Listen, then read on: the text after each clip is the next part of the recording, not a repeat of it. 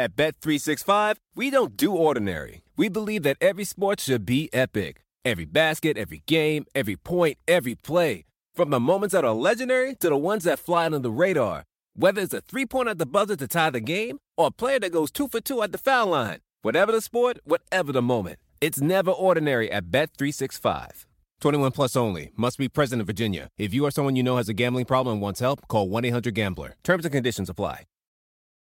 The legends are true. Overwhelming power! The sauce of destiny. Yes!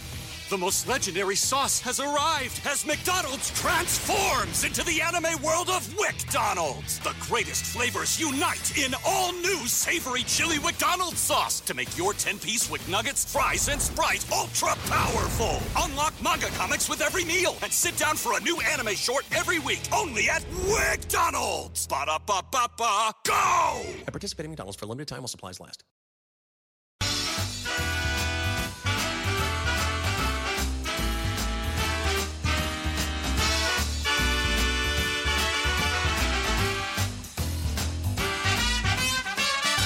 Good day, good evening, good morning, good afternoon, whatever time it is where you are.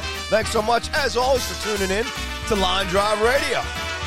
Back to our Wednesday edition here this week, September 22nd, the double deuce. We roll in to the heat and the fire these wild card races here in Major League Baseball. Yours truly, Mr. Paul Cuthbert, holding down the LDR board here in the great state of New York on the longest of islands, and it's now time to bring on my LDR teammate as always, Mr. Ted Bamford. What's going down in Chi-Town, Mr. Bamford? Well, uh, many of the White Sox pitchers are going down thanks to you know workload management, if we can use an NBA term, and a lot of caffeine is going down the pipes for me today. Uh, had yeah, to you drop got up early old- today, buddy. Had to drop the oldest off. Bus time was 5:30 a.m. for my oldest, who is competing in the Chicago Catholic League uh, high school golf tournament, uh, representing Montini Broncos today. So uh, he- it's uh, the weather dropped pretty significantly in Chicago this week. So Hockey probably about 59 degrees when he had the first tee time on the team this morning at 7:02 a.m. Central. Uh, so looking forward to see how he does playing 18 at the gorgeous Cog Hill today. But uh, yeah, You get So, out, have, you, lot- have you gotten out there yourself on Cog Hill or what? I, I, I have donated a number of balls to the hazards at Cog Hill in my lifetime. Uh, beau- beautiful course. They do a really nice job. I've covered a number of PGA events at Cog in the past. So beautiful course. Uh, the Chicago Catholic League, obviously, uh, historic high school conference in the greater Chicagoland area. They they do it up pretty big. So uh, we'll we'll see how he plays. He's a freshman, so uh, he's he's competing in the sophomore level today. So excited to see how 18 holes treats him on a on probably the highest profile course he's ever played. So Well, you think he might be the kind of kid who comes home and goes, "Pops, what am I doing playing golf in this weather? I'm out." I'll tell you, they played. Uh, they had a match with DePaul Prep on Monday of this week, and it was drizzling a little bit. But DePaul Prep's home course is right on the lakefront, basically straight east of Wrigley Field. And you know, God bless the kid. He comes home. He got home at like nine o'clock at night because you know four. You know, you tee off at four. I think four forty-five was when they started all the way downtown, and then they got to hoof it back out to the burbs after getting done. Basically, from the, again the lakefront straight east of Wrigley Field. Basically, take Irving Park to the to the water there. And uh, how'd you shoot? Well, I hit a ball in Lake Michigan. I was looking for a score, but you know, if the largest water hazard of your life comes into play, and that's the highlight, you know, we'll take it. You know, I I hit one into the Pacific on Maui once, but that wasn't what I took home as the uh, learning experience. But here we are. But Oh, yeah, man. so uh, we'll see how he does today. Excited to see how he does. But yeah, 5:30 a.m. bus time uh, for the fat kid this morning. So it, we're uh, we're definitely making sure that those who are purveying coffee in the greater area are well compensated this morning. Very good. Well, good luck to him. And uh, I tell you, it won't be long until uh, quite a few major leaguers will be playing golf. I'm sure in warmer cities across the country or across the world in terms of going back home. And uh, that's what we'll be talking about here today. As the uh, Courses well, are going to pack out in Arizona and Florida, and about two as, weeks. as down- the as the uh, the NHL players will be tag teaming the MLB uh, non-playoff teams on the courses um, as things change here as we uh, head into the end of September with October knocking on the door. So look, Yeah, no, before- no Earth, Wind, and Fire for us to kick it off this morning. oh man, Uh, that's know. bad on me. Maybe maybe I'll come back in on a return when we go to break later. Okay, give it that. No, you know, I, I, I'm a, I'm a big fan. You know, I think if you're really, uh, you're a big Earth, Wind, and Fire fan. big fan. Uh, fun anecdote before we dive into baseball while we're discussing wonderful music. Uh, last week, I tweeted this uh, story in a thread. I think it was Friday. Dropped the kid off at school. I tend to listen to music fairly loud in my car. Had the uh, the Spotify, which is the music player of choice, on. Hit the random button. Uh, finished a song. Crept up to a light as it turned red. September by Earth, Wind, and Fire comes on. It's about 7:40 a.m. Like, yeah, you know what? That's a jam. I'm feeling it. Let's go. Turn it up a little bit. The sunroof is open. The windows are down. We're feeling it. Out of my peripheral vision on the right, a car creeps up. There's a young blonde driving, and she's kind of like gives me the thumbs up. She's jamming to the radio, listening to mine. And I'm like, okay, yeah, like we're feeling this. This is good. Peripheral vision to the left, uh, big white pickup truck, couple African American gentlemen in it. Their windows are down. They're jamming to the same dang thing. So, uh, you know, this week's line drive radio feel good moment and encouragement to the masses is even if you don't agree politically, you do or don't want to get a shot, you don't like the way or you love the way the government's going, you don't like the way that your baseball team is playing. I think we can all agree that at quarter to 8 a.m. on a Friday, if the right person has the right song blasting out the windows of their car, we can have a dance party at a red light for about 65 seconds. Uh, unfortunately, it was not. It was not yesterday, so uh, we will remember the 21st night of September. Let's go.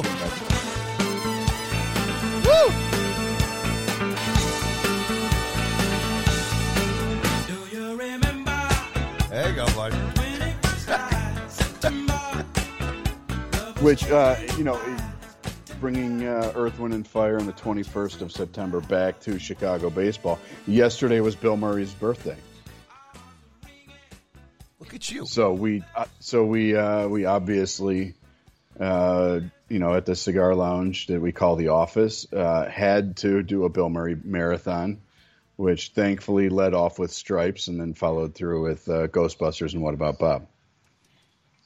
Now, out of those three, which one's your favorite? Out of those three Stripes, Yeah. love me some Stripes. Just, I mean, you've got John Candy in there. Uh, you know, I we got into it on favorite Bill Murray movies, and it is absolutely impossible.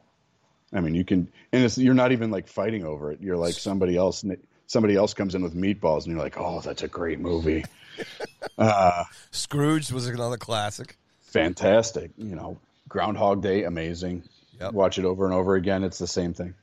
Uh, but yeah, it's uh, and I think you know many fans and uh, my good friend, uh, former president of the Baseball Writers Association, Jesus Ortiz, down in Houston, tweeted the video that he shot with Bill Murray, asking him if he recycles in the Cubs clubhouse when they won the World Series, and handing him one of the custom champagne bottles, which I believe Jesus actually kept for posterity. Um, but you know, this is a this is a guy who has made what, like a dozen iconic movies.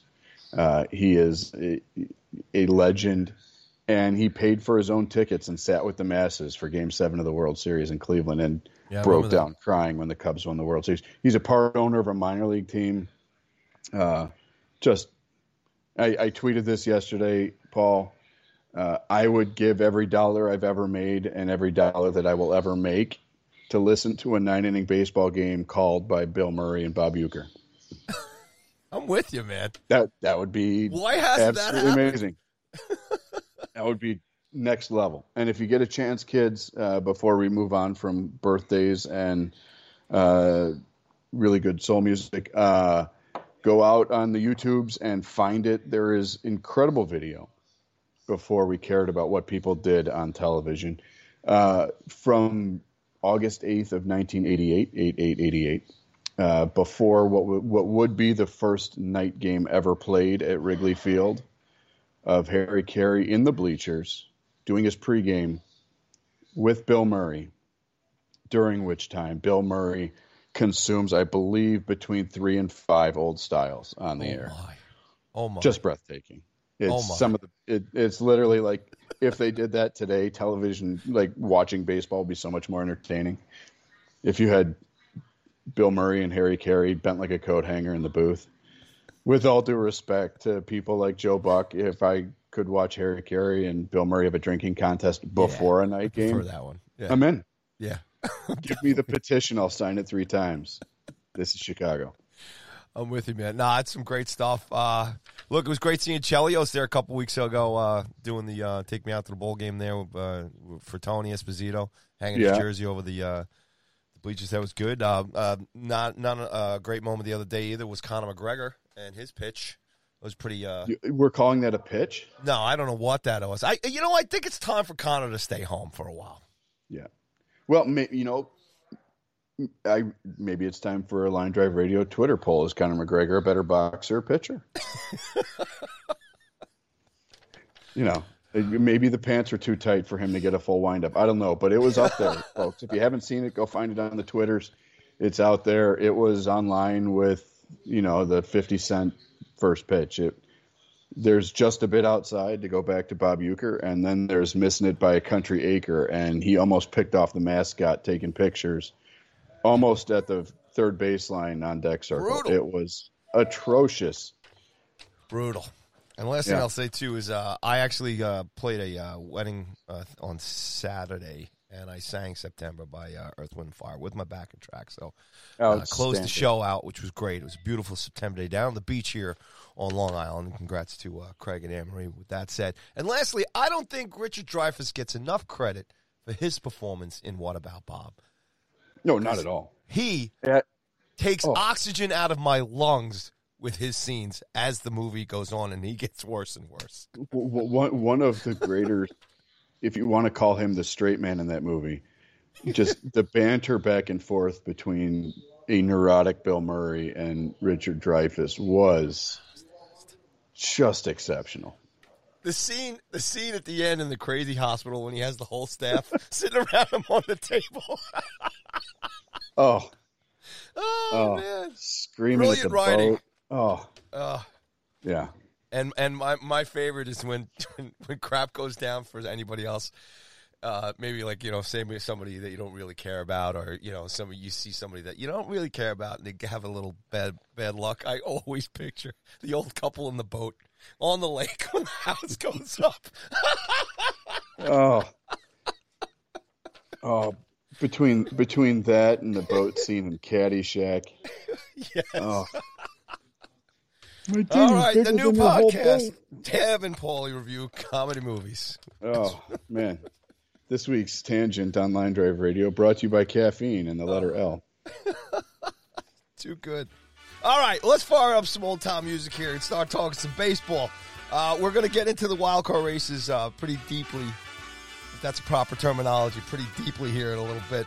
But uh, let's kick off um, with the old the old time music. Not that old, but man, Salvador Perez, man, breaking Johnny Bench's home run record. What's the story? We were talking about him Oh. a couple weeks ago. Look at him! Look at him go! Yeah, we got to give Salvy some flowers here because he's having, again, one of the best offensive seasons ever for a catcher. He's got the most. He's over 300 total bases, which is the most since Mike Piazza was with the Mets. Uh, you know, more than 20 years ago. I think it was 99 that he had. I think 350. Um, and when you put this into the context that the Royals are terrible, and there's really no reason for anyone to pitch to Salvador Perez. Um, you know, MLB.com had their analysts talk about who they would vote for in the MVP race, and the top three that they had in the American League were obviously Shohei and Vladdy at one and two, and then they had Vladdy's teammate Marcus Semien at three. I'm not. I'm not here. I, Semien's great. He's going to get paid in free agency this year, but I'm not here for that. I'm all in on Salvador Perez being in top three in the MVP voting because if you can do what he's doing with nobody needing or wanting, should be wanting to pitch to you, with the bottom falling out of that lineup pretty significantly after you know you get through Perez. Uh, you know he's not getting many mistakes, and when he gets one, he's crushing it almost every time. So we have a new record. The Hall of Fame tweeted they're getting his mask and jersey from that game. That's but awesome. kudos to Salvador Perez for breaking Johnny Bench's record for home runs in a season by a ca- primarily a catcher. Incredible. Yeah, and especially with all the talent, it, it, it's amazing. It, it that that's such a great, long-standing record by Johnny. I mean, you know, Johnny Bench, obviously, you know, us guys, me, myself, 52, you know, John, the Big Red Machine, all those guys, and Joe Morgan and stuff. I mean, um, that's that's just something else. I mean, because he was such a um, such a popular player on such a you know famous team, and to um, you know, I like the fact that yes, you know, the records are broad, but also like the fact that it brings a guy like Johnny Bench back into the to the headlines here a little bit too, because uh, that just brings back some great memories. Yeah, and it, and it was a shame that uh, it was a shame that Johnny wasn't able to attend the Hall of Fame ceremony because he's really one of those guys that's such a big fan of being in the Hall of Fame and such a institution in himself and kind of the leader of the pack now that Joe Morgan has passed away. Um, you know, and with him testing positive for COVID, he narrated that incredible tribute video that they did for the Hall of Famers who passed since they last ceremony. Um, but no, I mean, you think about how long that record stood and how long records don't stand these days, especially in power categories. For it to last that long is really impressive. And, you know, Salvy, great dude. Looks like he's going to be a lifer in Kansas City. Um, and, you know, I, I hope for his sake that some of the massive amount of really good, talented young pitching that they've got coming and Bobby Witt Jr. can get the Royals back into a spot where they can compete because he's a really good dude, great player to watch, and it's great to see a guy like him having the season that he is because more people are talking about. Him. Lots of people like scratch their head like, how the hell is this guy in the home run derby? You don't Yeah. think about catchers really outside of maybe Piazza being home run derby guys. Mm-hmm. Uh, and here he is with the major league lead, uh, with you know whatever ten days left in the season. It's really amazing. So, tip of the cap to Salvy Perez for being the guy in Kansas City, where there are no other guys, especially since they traded Jorge Soler to Atlanta. No reason to pitch to him, and he's making him pay every time. I don't know how he's had 115 guys on base to drive in this year, frankly, but but there he is. That World Championship seems so long ago in KC. It's funny. What have you done for me lately? Here we are.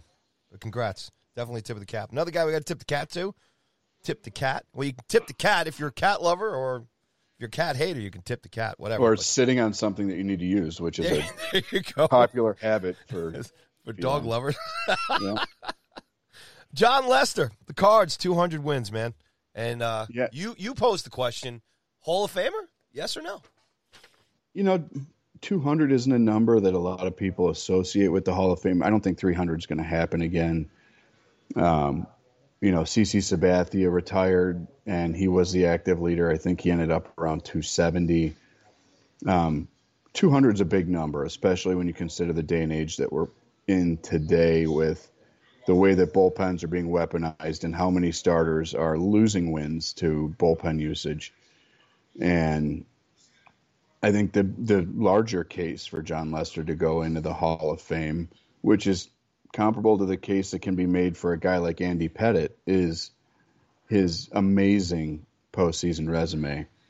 Uh, and when you consider that Lester was a guy who did it when, uh, you know, Boston had not seen that kind of postseason pitching in a while, uh, and certainly the no, you know, not many living Cubs fans after 108 years uh, had seen that kind of postseason pitching. He was he was a horse. He was a dog for the Cubs. He was the perfect free agent acquisition at the right time for the Cubs.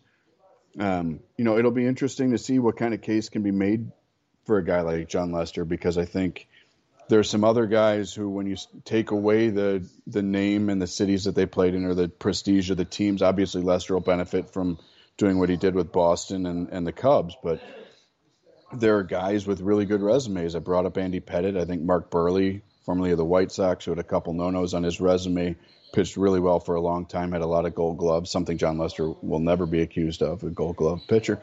But, you know, I, I think we're going to redefine, you know, how many wins we actually care about and how much wins factor into the equation when we start talking about voting for Hall of Fame induction for starting pitchers. And I think Lester's been – like I said, he's been a dog for some big teams in big spots, and it'll be interesting to see when the dust settles and he hangs up the cleats. You know what the uh, what the full resume is, and uh, how the voters respond to Johnny Lester because he was always great with the media, uh, always a good dude to talk to, charitable stuff, top notch. Um, you know, Anthony Rizzo's talked about how when they were both in the Red Sox organization when they were young, Lester's a cancer survivor. Rizzo was a cancer survivor. How Lester was a big help for him off the field. So great dude. 200's a big benchmark, obviously. So uh, kudos to Jon Lester for getting there. And when uh, when it's all said and done, you know, I think it, he's going to be a guy that a lot of people are going to have to think long and hard about when they cast their ballots for Cooperstown because he's he's done some really impressive stuff, and some of his most impressive work has been when the lights have been brightest in big cities that do not take kindly to those who do not play well uh, when the lights are on. So, shout out to Johnny Lester. Good stuff. He may get another shot at a ring here too, where the Cards are playing, baby. Ten in a row. Unbelievable. St. Louis, City of Champions here. Um, I don't, you know, I want to ask you real quick because I'm just looking back here at his resume here a little bit, but I I can only imagine like to to be on the Red Sox and the Cubs winning World Series in those series those cities after those droughts. Uh, what what that experience must be like, you know, number one, and uh, is is Lester is he one of the only guys to have done that to to play for both the Sox? And, has anybody else played for the Sox in Chicago in this time period over the last, you know, 20 years here with regards to uh, both of those cities winning the championship? Is he the only guy who's done it? Well, he's, Which, uh, he's, he's certainly the only guy who's won a World Series for both, both organizations. Like, so nobody else has been on. Yeah, uh, you know, and that's what's you know kind of unique about the Cubs World Series team, and why the trade deadline was so hard to stomach is so many of the key players were homegrown. Mm-hmm you know, Kyle Hendricks wasn't drafted by the Cubs, but they acquired him as a minor leaguer, and he came up. Rizzo, not drafted by the Cubs, but he came up. Little cup of tea in San Diego, but really developed into a major league player with the Cubs. Baez drafted by the Cubs. Addison Russell acquired as a minor leaguer, brought up. So Kris Bryant drafted by the Cubs. So so many of those young guys were felt like homegrown because they came up from the minors and really established themselves as major leaguers in Chicago. And then you surrounded them with really quality veterans like Jon Lester, Dexter Fowler, Ben Zobrist, who obviously, you know, getting back to Kansas City's World Series uh, win. Um, but yeah, it's. Uh, I I don't think that there was really a lot of other carryover, or, or guys who have. It's been a while since there was somebody who really was a star player in Boston and on the north side of Chicago. Obviously, the biggest, I think, name that a lot of people think about when you say Boston and Chicago is Carlton Fisk, uh, who famously waved a home run fair against the Big Red Machine and then spent the second half of his Hall of Fame career with the White Sox. Um, but Cubs and Red Sox, you don't see a whole lot of crossover. So uh, he's in rare company when it comes to that. Also, sure as hell in a 108 year drought, you know, not a lot of opportunities to win a World Series with uh, with both teams it, since it was you know at least 108 years since the Cubs were part of the equation. So yeah, him and uh, yeah, him and Epstein, rare the company. two guys can go and uh, eat and drink for free in both cities. Yes, sir. Good stuff. All Make right. Theo Um, the commissioner, by the way. what's that? Make Theo the commissioner, by the way. Really? That's an interesting topic. I don't know. If I know his name has come now. up with. I know Really? his name has come up in the Mets search for a new president. You know, he's He working can't for. go to the Mets. No, I don't think he does. He's he's doing too much right now. He's you know, a working. smart man. He's not going. He's not going to Flushing. Well, and you know he, he's working in this you, you know you know evolving investment space with a group that's buying minority stakes in professional sports teams, um, and he's really doing interesting stuff in that field. I don't know that he wants to make the jump back into trying to fix a team. You know, the Mets are going to are obviously in New York, an interesting situation with them being the little brother of New York, but having not won anything since 86 you know that's certainly something that would be enticing but i don't What about i don't the think spot we talked about last week that might be opening up in the Bronx? Mm-hmm. yeah but I, I yeah but i don't again like that that's the complete opposite. You could follow a a drunk and a spousal abuser you know serial sexual harasser with the mets or you can follow a guy who gets credit for crafting a dynasty on the other side of town two very different equations you know mm-hmm. this is you know following you know a jamoke off the street and following a legend so hey, if you're having that internal dialogue, those are two. And I, I don't know that there's necessarily a strong case to be made that one is a better situation than the other. Obviously, I think both situations would love to have a guy the caliber of Theo Epstein. Uh, but like I said, I don't know that he's a guy who is going to go back to running an individual team uh, from a day to day perspective. But I'd love to see him run Major League Baseball because I think he's got great ideas he's young enough that he could do it for a long time, and he's done a good enough job working with agents and players over the years in those two cities that one would think that he would come in with a little bit more of a, an open mind to uh, crafting a long-term positive relationship with the players association than the current commissioner who was a lawyer working in labor relations on behalf of the owners before being the commissioner All right, let's stick on this since you brought up the topic, and I think it's incredibly interesting. So I got I got to roll with it here for you for a couple minutes here too. Um, as far as that position becoming available, how's how does that work? As far as the owners, you know, Manfred right now, him getting out, Epstein possibly coming in. How does that work? Well, generally, in a position like that, you got to really, really, really, really screw something up for the owners to ask you to leave. Uh, there's a pretty lengthy process to identify who the next person's going to be. You know, Bud Selig went from the ownership ranks into the commissioner's role, uh, and Manfred was really crafted for the role as part of Selig's administration. Um, so really, I think I'm not saying that Rob Manfred is in any kind of hot water or that he has any plans of leaving the role. I'm just saying if, if I had the choice between the two and a clean slate, I'd take Theo Epstein in a heartbeat. Um, but at some point, you know, Manfred may decide that he's his time is up. Now, when I say you've got to really, really, really screw something up in about six weeks, he has the opportunity to really, really, really screw something up. And that is the pending collective bargaining agreement. And you've got a pending lawsuit right now between the Players Association and the commissioner's office slash owners. Um, and if that goes the way of the players, that could get ugly. Uh, you've got another, you know, potential lawsuit that could influence baseball in the not too distant future with the St. Louis area suing the now Los Angeles Rams for breach of contract when they jumped ship. And I think uh, there are a lot of interested parties in Oakland with the Athletics looking to potentially relocate because they haven't been able to get a stadium deal done that are probably keeping their eyes on that right now. So you've got a lot of stuff off the field. Um, you know, obviously there are issues that we're going to dive into when we get into the offseason pretty hardcore with what's going on with minor league baseball and Major League Baseball taking control of minor league baseball away from its independent front office um, and starting to run things there. Um, there's a huge potential for that to go right. There's a huge growth curve that needs to take place.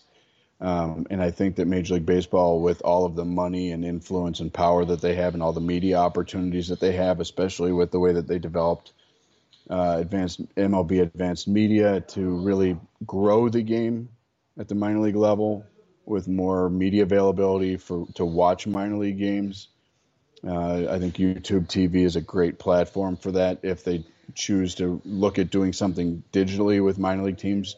But like I said, he'd have to really screw something up. He he hasn't rubbed everybody the right way, uh, but he hasn't really screwed anything up. A lot of people don't like Gary Bettman, and you could make a case he's been the best commissioner in the history of the National Hockey League when you look at mm-hmm. the growth of money and the way that they've expanded things and and working with the outdoor games and so many other things that have gone well with the National Hockey League from a business perspective. Not every commissioner is going to go over with the fans. Goodell, people can't stand for a handful of reasons. Um, you know, I think if you were power ranking him, it would be Adam Silver in the NBA, and then like a Grand Canyon sized gap between him and the other three in the Big Four when you start talking about who loves a commissioner. Not a lot of people like Manfred. I'm not a, a huge fan. Uh, I don't think that he's done a, an awful, awful like fire him now job, but he has, like I said, he has the opportunity this winter to really, really, really screw something up. Mm-hmm. And if we get to a place that there's a lockout or a strike, and next season's delayed, or God forbid canceled or postponed or whatever they want to do, um, you know that could be a, a, breaking point for some of the owners who will tell you that they lost money last year by putting players on the field in front of an empty house, but they would lose a heck of a lot more if they turned fans off again to, in 2022 the way that they did in '94, where now with the proliferation of media, it's obvious if you look at the ratings and all of the anecdotal data that comes out. Sports fans and sports media consumers have so many options today mm-hmm. that baseball is not the alpha anymore. And a lockout could be long, the long term impact of the last lockout was felt really until McGwire and Sosa broke the home run record. And even then, there were teams that struggled to come all the way back for 20 years. A lockout now, I don't think it would kill baseball, but it would sure as hell make it really hard for both sides to make the money that they hope and like to. So uh, here's hoping that we don't need to have a conversation about replacing a commissioner because he screwed everything up with the CBA negotiations, but there's an opportunity there. He could win the day or he could really screw it up. And I think, as we've talked about all year, Paul, our hope is that baseball can come to a good agreement. Both sides aren't going to be thrilled as long as both sides are accepting of the terms that they come to and it improves the situation for the players the owners are happy, and most importantly, it improves the baseball experience for us, the fans. We're good. Play ball. An absolute tragedy, man, especially after this season, the way it's going to uh, to see it all come to a halt. But uh, we won't think about that now. And I guess the last thing on this get it too, done, uh, Manfred. I guess Amp, uh, Epstein would have to get that in the pipeline though too down the road. I mean, he'd have to let the powers that be know that he's interested. Yeah. You know? Well, and if he, you know, if he showed up at the commissioner's office with a Cosmo Kramer briefcase of a bottle of water and some saltines, I think they'd probably be like, "You're hired." There you go. But uh, uh, but yeah, here's hoping Rob Manfred uh, puts a lot of this conversation to rest by quickly solving the collective bargaining agreement issue that is looming this winter. I'm with you on that one. All right, uh, another guy having a uh, a good week here too is uh, on the Cleveland Indians. A a former outfielder, Anthony Gose in the bullpen, debuts yeah. this week. Take it away, Tab, and tell hey, us the story. This is a this is a dude. He, the the inverse of Rick Ankiel, who lost the strike zone and never found it again, so he became an outfielder. I think a lot of people view that as being kind of a more easily visible career path in baseball. Uh, we look at what Shohei Ohtani is doing now, and obviously he's a freak of nature. We've never seen anything like that before. The way that he's been able to show up and show out all year has been so flippant impressive. But see, you know, and there have been instances where players have gone from being a position player to a pitcher, but usually that happens at the minor league level when you're young, can't can't hit a curveball, and you got a good arm. So let's see if you can throw a little bit. I think the most notable example of that would be former catcher Kenley Jansen, who with that body, I can't fathom how long he would have lasted behind the plate. Um, he's a big boy. Uh, but Anthony Gose, former outfielder who had a cup of tea in the majors as an outfielder uh, to varied levels of success, uh, went back and rediscovered himself as a potential bullpen piece.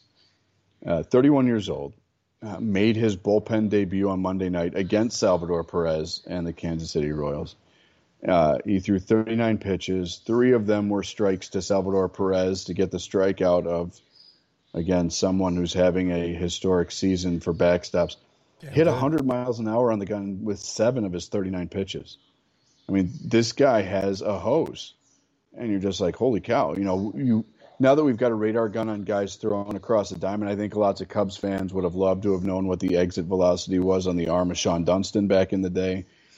Uh, you know, Mark Grace swears to this day that if he wanted to, Dunston could have touched 100 from short. You know, I've I've seen Joey Gallo on the play that Gary Sanchez just disgustingly botched the other week. Threw the ball home from left field, and it was clocked at north of 95 miles an hour. But you got a crow hop in there, and you got a little weight behind it. Doing it from a prone position and just wind up and go is a little bit different. So for a 31 year old former outfielder to come in and look pretty good and hit 107 out of 39 pitches is really impressive. You know, that's almost 20% of his pitches going to triple digits. So really cool story. We'll see where this goes. I mean, obviously, having spent the last couple years, you know, with a complete career overhaul and moving to the mound, not a lot of mileage on the arm. So you know, he's an interesting guy that, you know, if he shows out in the next week and a half or so, might be a guy that has some intrigue for teams looking for a wild card in their bullpen in the future. But yeah, I mean, he had 100 miles an hour seven times. That's there's a lot of guys throwing 100, but for a former outfielder, 31 years old to do it, that's really impressive. So, shout out to Anthony Gose. Good, good, fun story. Absolutely, but I got to ask you, how many how many teams would be looking for a 31 year old former outfielder to put in their their rotation. And I, am and not so much his unique situation, but I want to ask you this in terms of the age in baseball. We talk about this um, with Schwindel out in Chicago here. You know, an older guy getting shot here as a rookie, but you take a 31 year old guy as far as pitching uh, for a team. what's where's the age breakdown for? You know, I guess I hate to use the term, but shelf life for a pitcher number one who's been a pitcher his whole career, but here's a guy like this now having a you know a good game the other night here, but you know you talk about maybe somebody looking for him to put in his rotation. Is is that something that's really a reality? Is that is that something that's going to really happen or?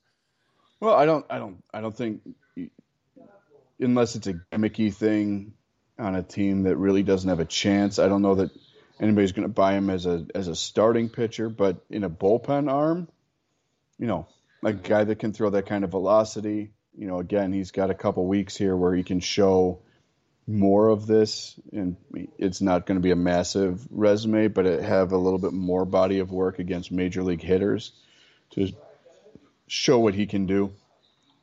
I mean, the, the thing is, with the way that the salary cap, in air quotes, the luxury tax threshold works in Major League Baseball there are always teams that are looking for lottery tickets, especially in their bullpen. And I think Gose is a guy who isn't going to command a huge salary. And if he hits, you've got something that, for I would imagine, pretty cheap that could be a, a huge weapon in your bullpen. You know, we mm-hmm. talk about like one of the strengths that the White Sox have going into the postseason is the number of guys who can touch triple digits with ease in their bullpen. And there's a lot of guys that can do that, but a guy who can hit 100 for cheap, who again, 31 is uh, it's on the wrong side of 30 for a pitcher, but again, when you put in the context of he was an outfielder playing in the big leagues at 26, there's not a lot of mileage on his arm. So I don't know that I, if you want to go dog years, I don't think his arm is 31 years old well, by I mean, any I, means. That's why I bring this up. It's inter- I mean, you look at all the different aspects of a unique kind of player like this. Number one is age. Number one is history in the position, obviously being a pitcher. But you talk about that, yeah. you know, arm strength, uh, you know, the miles on his arm, all this other stuff. Where, and and even a, a guy like Gose here, maybe this is a it, it, extends his career a little longer. If, if, he does become a, a relief pitcher now for maybe can, can a guy like this at his age and if he works on his mechanics and and more of this and maybe puts all of his stuff into this uh, you know being a pitcher that he um he extends his career here maybe four or five years? Yeah. I think there's a huge opportunity for him. Again need to see it more than once. Um, mm-hmm. but if he's a guy that can give you a strong inning out of the bullpen and he's cheap Absolutely. Because what, you know, we're going to spend a lot of time going through the wild card races here today. And the one consistent theme here is how many arms do you have? The reason the Dodgers already have a playoff spot locked up and they've got a 15 and a half game lead on the second wild card spot in the National League and the second best record in baseball is because they have more arms than anyone else the reason the White Sox have succeeded this year is they've got a lot of arms. Houston always has a lot of arms. The way that Tampa does it, they don't have a lot of they with Glasnow down, they don't have a, a lead horse in the rotation, but they got a lot of arms. And so what you need to compete is a lot of arms. You need to have depth and you got to have quality and you got to have a different mix of stuff and a lot of teams would rather spend $30 million on a starting pitcher than $15 million on a closer. So, how do you fill that bullpen out affordably? You look for every team looks for it, and it's the lottery tickets that you bring in. Maybe it's not a guaranteed deal. Maybe it's a camp invite. Maybe it is a guaranteed deal after he throws a few times this year. But he's the kind of lottery ticket that you sign for change. And if it works out, it's incredible. And if it doesn't, it's not a lot of money. You DFA him, it's not a big loss. Um, very high reward, low risk proposition here on a guy who was pretty impressive in his first time out on a major league mound. So I do think, you know, there is a huge opportunity here for this guy to extend his career and make some good money. You know, if he can do it for a year or two, I mean, you look at Rich Hill, he disappeared for years and then resurfaced as a guy who was thrown in a men's league and got paid.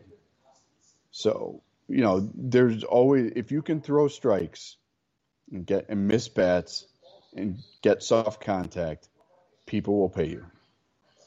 And if you can throw 100 miles an hour and you can strike people out, there will be people who will line up to pay you. And I think it's a fun story, but fun becomes real when you hit the market and see what comes after a couple really exciting appearances at the end of a year for a team that's out of it. So let's see where it goes, pun intended. Uh, and you know he's got an opportunity here to maybe win a roster spot on.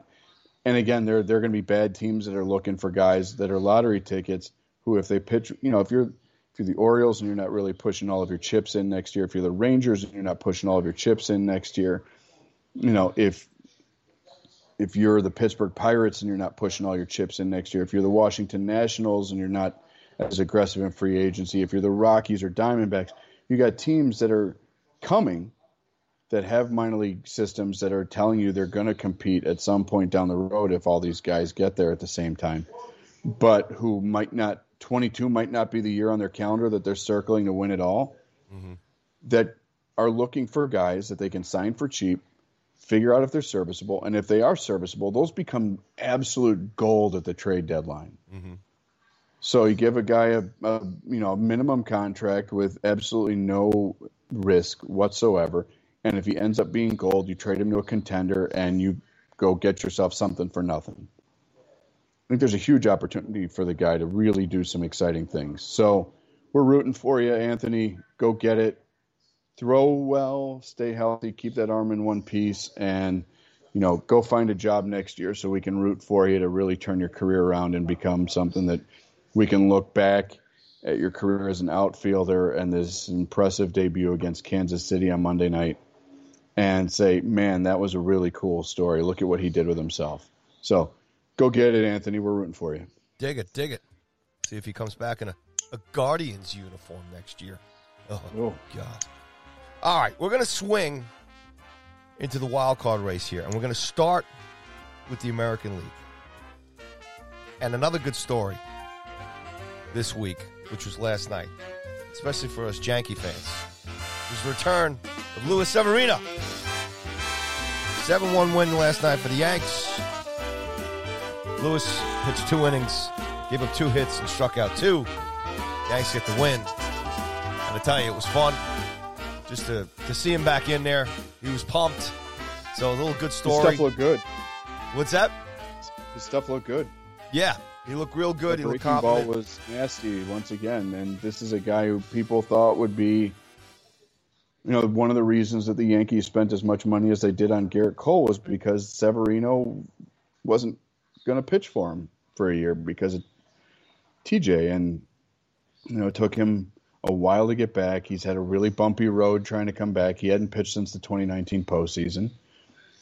And he comes in last night, and you could tell that the team was ready for it, and they were excited to have him back.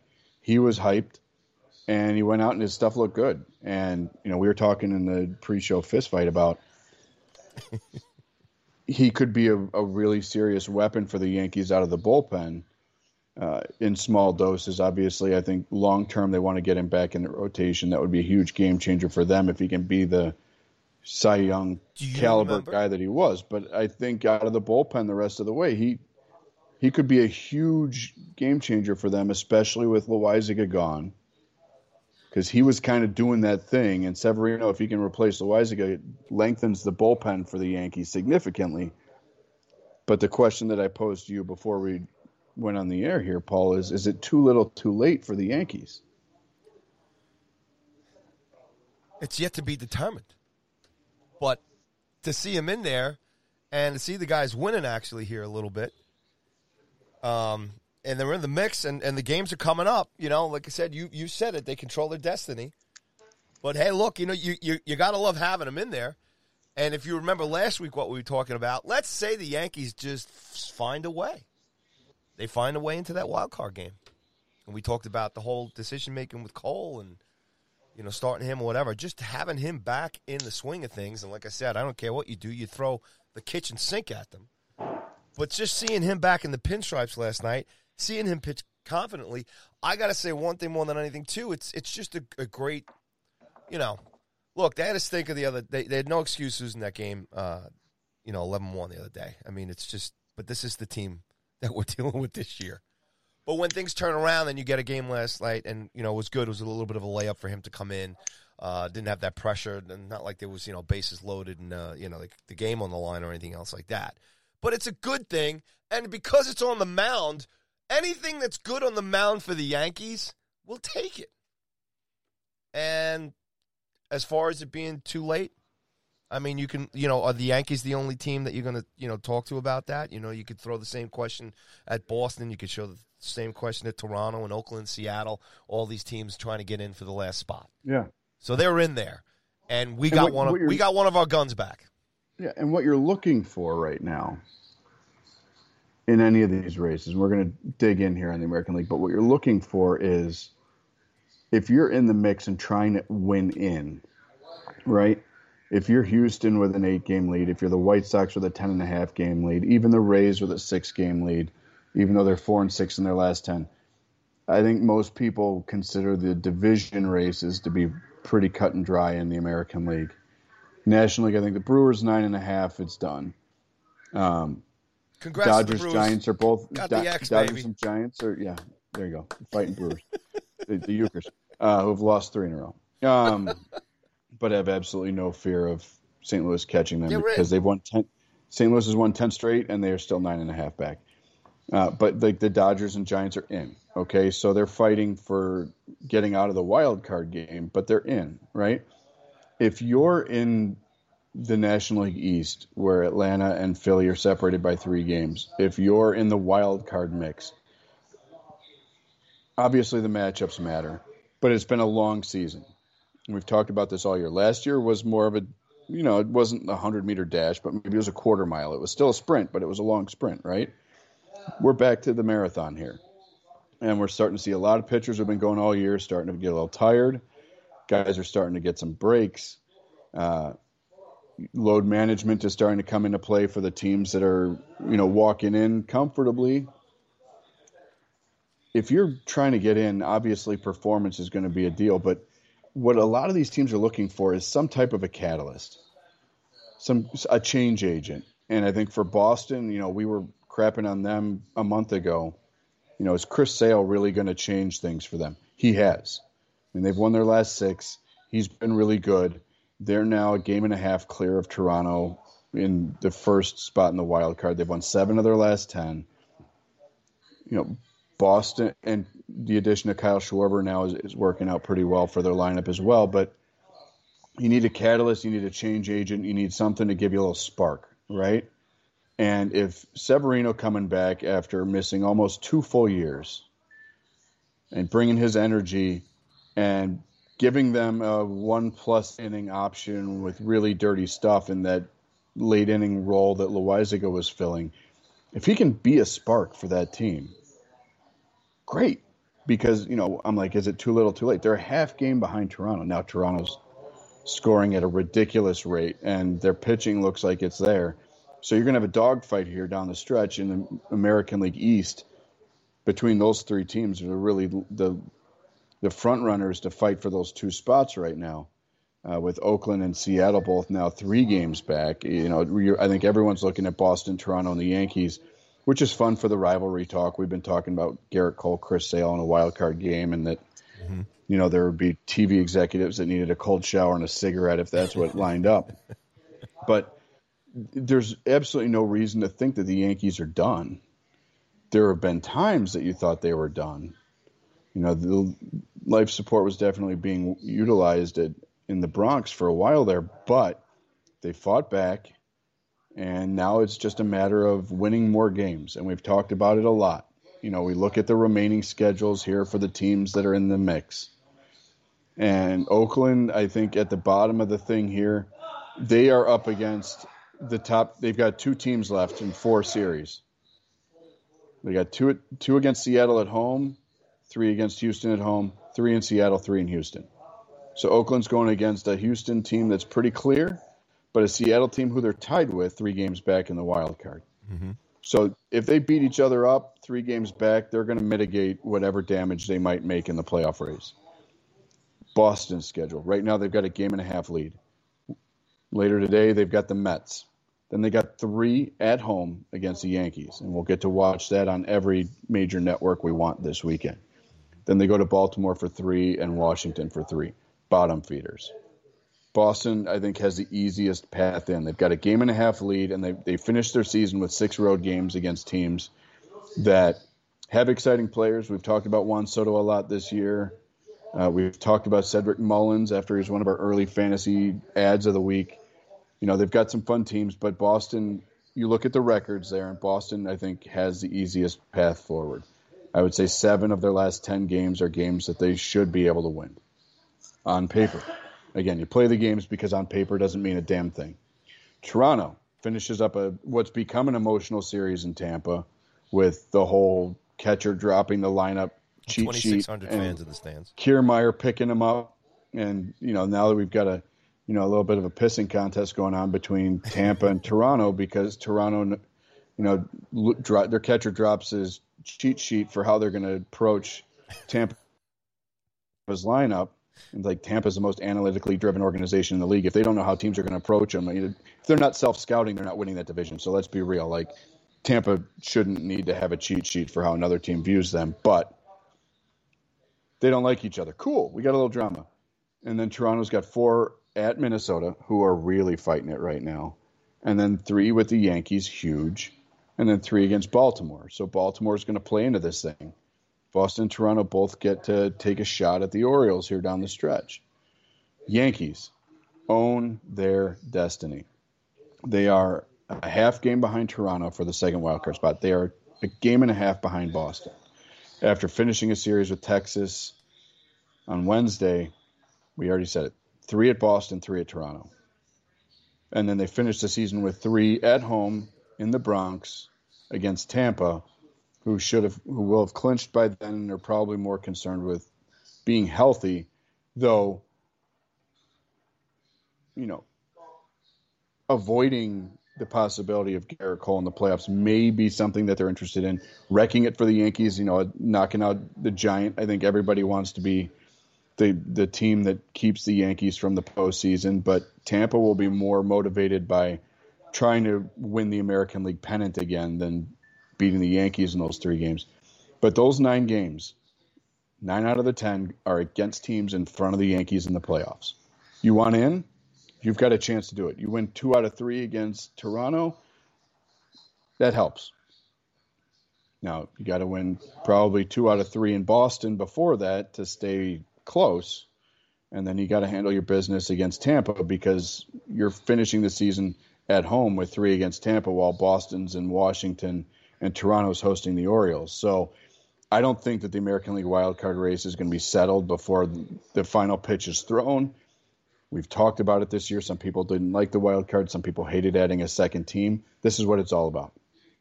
We're talking about three big markets Boston, Toronto, New York, fighting each other for two spots. Three men enter, two men leave.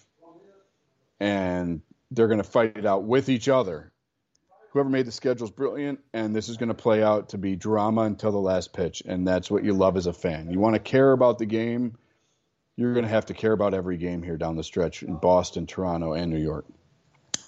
Yeah, there's a uh, there's a lot of fun. There's a lot of stress, anxiety. You get a a, a mix of uh, all your favorite sweating types of emotions coming up here over the next um, two to three weeks here. God bless alcohol sales in those three cities. Yeah, yeah. Because I would imagine consumption is going to be real good here for a while. You know, I I, th- I, think you said last week. I think you gave the Yanks four losses that they couldn't they couldn't lose more than four. I mean, you know, and we talked about last week too. If you look at the the Baltimore series, uh, the the two series they had against the Orioles there, and you know that being a um, they'll have to look back at that. But man, giving up 22 runs in two games against the Indians at home is just. I mean, you figure. Yeah, with, it, but here's the great thing, Paul. You can't give up 22 runs in two games to the fighting Guardians.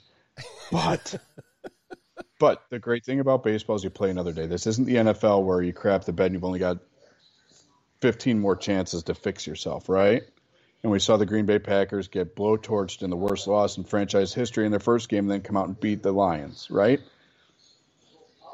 And Aaron the Rodgers Lions? tell everybody to relax again. Yeah, You're not using the Lions as a benchmark, are you? Yeah the Lions. Um, but in baseball, you play 162 games. You can come out, you lose a couple ugly ones. Ten games left on the schedule. I think the Yankees, if the Yankees go seven and three in their final ten, they get in. They're six and four in their last ten. They've won their last two. I think they got to beat Texas tonight and then take two out of three in Boston and Toronto and against Tampa. So my math is if you go seven and three in your final ten for the Yankees, you're in. That's a hell of a huge game on tap today for the Yanks. They have to win that. You have you have to beat Texas at home. You have to. You have to. Whatever. Not even a question. That's a must. You lose if you lose to Texas today, you are really putting yourself behind the eight ball because again, Toronto's got four. Toronto's got an extra game left. By the way, that's where the half comes in. They've got eleven left, and they've got Tampa tonight, and then the seven that they have between Minnesota and Baltimore, again, winnable games. You got 10 left for Boston. The Mets, eh. And then the, the final six, Baltimore and Washington, again, those are should win games for Boston. So that's why I say with a game and a half spread, I think seven and three is what the Yankees have to do to get in. The question is, is that enough? Like if Toronto I really think that that three games in Toronto is going to be what decides everything. I really do. I think if the Yankees come out and sweep that series, it, they they backpedal into the playoffs. And if Toronto wins two out of three, I don't know. But Toronto's those four in Minnesota are going to be huge because the weather's going to suck, and it's going to be tough playing conditions, and Toronto's going to have to cowboy through that before they go home to finish the season. So, but this is again, this is the fun. We're looking at ten or eleven games left for the top three teams. They're rivals. They don't like each other. In case of Boston, the Yankees, they hate each other, and they're playing each other. So you're going to look across the lines. You're going to step in the box and look at a dude in the wrong color hat, and that's the guy you got to beat that day to get in. This is what it's all about. In the NFL, you want to have it be the final weekend matters. That's why every there's no Monday night football the last week in the NFL because you want it decided that day. That's what MLB gave us this year. The last day of the season, you will probably not know who the first and second wild cards are in the American League based on the way that the schedules are laid out. And the team that controls the destiny, really, of all three is the Yankees. If they sweep the Red Sox, they're probably in first in the wild card. If they get swept by the Blue Jays, the whole all bets are off. Especially with Boston finishing the season with those six in Baltimore and Washington. So it's what we sign up for, man. All excitement all the time. And tonight, your starting pitcher for the New York Yankees, Corey Kluber, number 28. That's number 28, Corey Kluber. Well, first of all, the Blackhawks need to retire 28 for Steve Larmer, but that's just a soapbox. I'm with you on that, buddy. Show. Loved it when he was uh, a Ranger, baby. Oh, he was so clutch. Like, was there any question that Keenan was going to have him out there with Messier to finish the cup? No. Um, anyway, that's a little hockey moment for us here on Line Drive Radio. Uh, this is a big start for Kluber. It certainly he, is. He he hasn't been good. No, it's just. I mean, the the whole no hitter thing, great. He hasn't been good for a couple months, and this is a game that the Yankees have to win. We already said that. Texas is a terrible, terrible team. They're not good,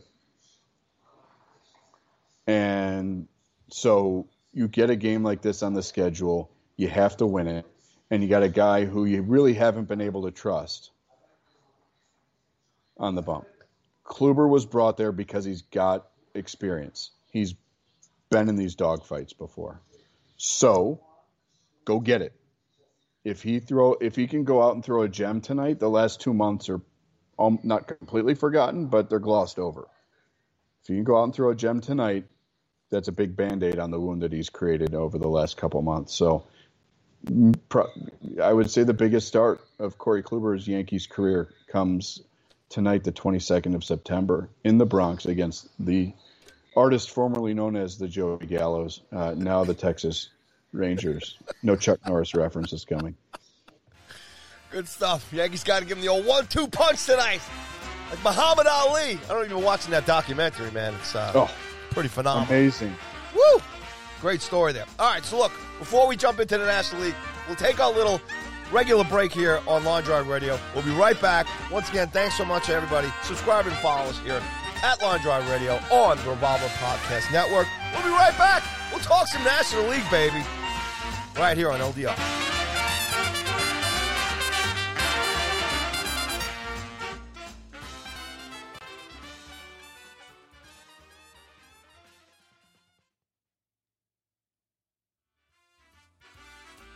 And just like that, we're back.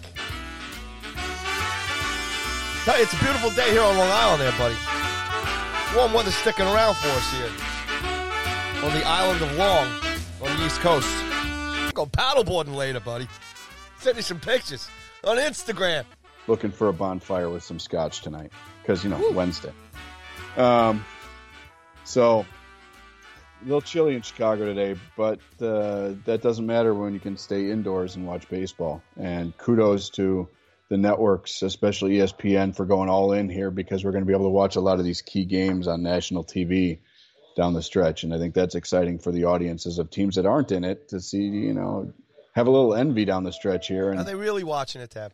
Are they really? Are they really watching? Only what, the diehards. Only the only the baseball diehards watching. I mean, what else, what else are you watching last night? Are you, are, are you watching Red Sox Mets or are you watching uh, whatever the uh, the impeachment docu series on? Uh, I don't even FX? think Mets fans are watching the Red Sox Mets last night. No, I think What's the more magic number, Tab? Tragic number or magic number? Tragic number. Yes, that's right. Yeah. They're minus seven right now, which I think is the line for both the Jets and Giants this weekend. Good times in New York. Can't wait for hockey to start because everybody else is disappointing. No, I, I, I think it, the more national audiences you can have watching the game, the better. I think that there are probably more people that are reveling in the Mets implosion and the dumpster fire that they've become than maybe are watching to cheer for either team in that scenario. Certainly, you know, Red Sox Nation has has certainly let us know that they are a coast to coast proposition. So everybody across the country that's a Red Sox fan be able to watch is, is a good thing for them, especially as they try to cling to that game and a half lead. But you're going to get a lot to look at in both the American and National Leagues uh, down the stretch here. And even though there's really only one spot up for grabs in the National League, uh, there's plenty of drama down the stretch here to keep an eye on. Certainly is. As far as um, you know, I'm looking at the sheet you gave me here today, and, and you know, just the Dodgers here and and the Padres. A little, uh, little theater, a little drama there in San Diego this past week here too. You know, singing "Kumbaya," making s'mores, making friends. You know, You know, I mean, Manny, Manny Machado and Fernando Tatis having a little uh, brotherly "Kumbaya" in the dugout. what's Manny's uh, contract? Where's Manny's contract at anyway? What's, how much is he? How much is he making? Let's uh, Let's bring that up. I mean, because you those let's go grab you know the how Machado. uh, Tatis is making serious coin. So you got a couple big personalities on this uh, this team here. Three it, gross total three hundred million dollars for Machado. Um, which of course is you know three forty one for uh, Francisco Lindor being a benchmark here. So between Machado and Tatis, six hundred forty million dollars total. Uh, starting uh, when I think Tatis is, kicks in this year as well. The av- if you go on average annual value and not what the annual payout is, because obviously that fluctuates more in baseball, but average annual value fifty four point three million dollars. And these guys are getting after each other, having a little big brother, little brother uh, discussion of recipes and where they're going to have dinner after the game. Uh, look, it, these are frustrating times for San Diego. They went all in.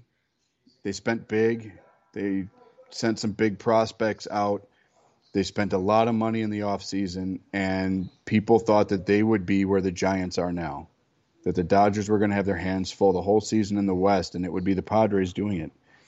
And now we're looking at a team that signed a DFA Jake Arrieta, who wasn't good enough for the Cubs, who are now 24 games out in the Central, uh, and hoped that he would be the band aid that would save them. And now he's DFA'd. I mean, they're just grabbing anything that they can off the scrap heap to try and give him some innings, and it's not working, which shouldn't surprise people. But look, you know, Darvish has missed time. Snell's been a disappointment. Their bullpen has not worked.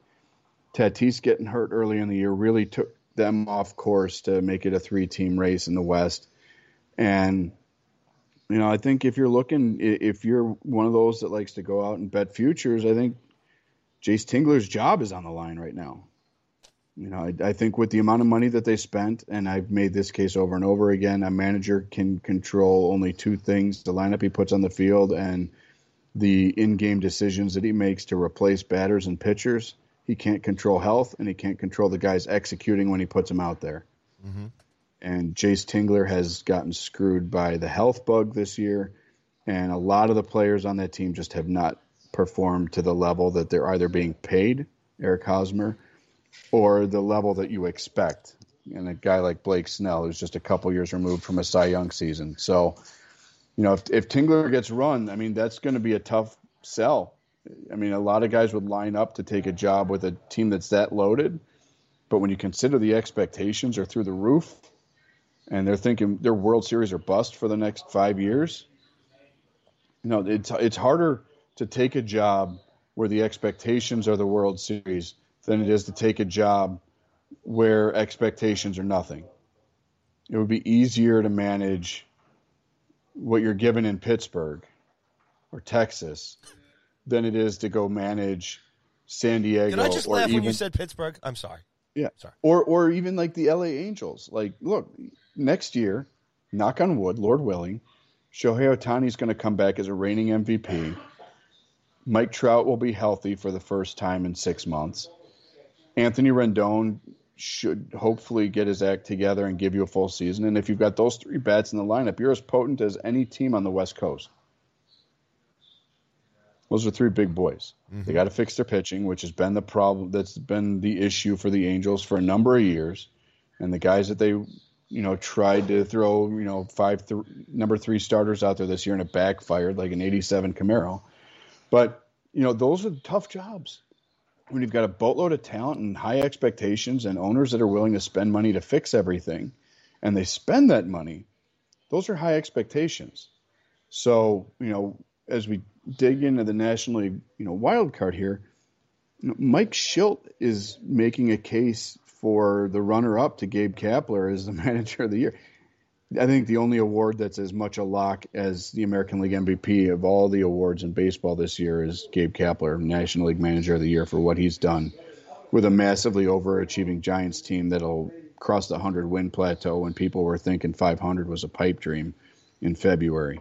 Um, but you look at the wild card race in the National League, and for all of the drama that we had in the American League, I don't know that there's going to be a lot of drama here in the last week and a half in the National League.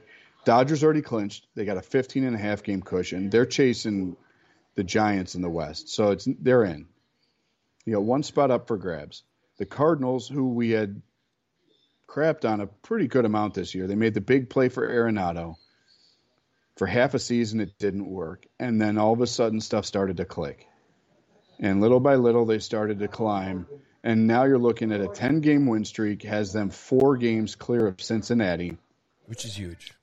four and a half clear of Philadelphia, who have last night the Phillies jumped the Padres. The Padres are now five back.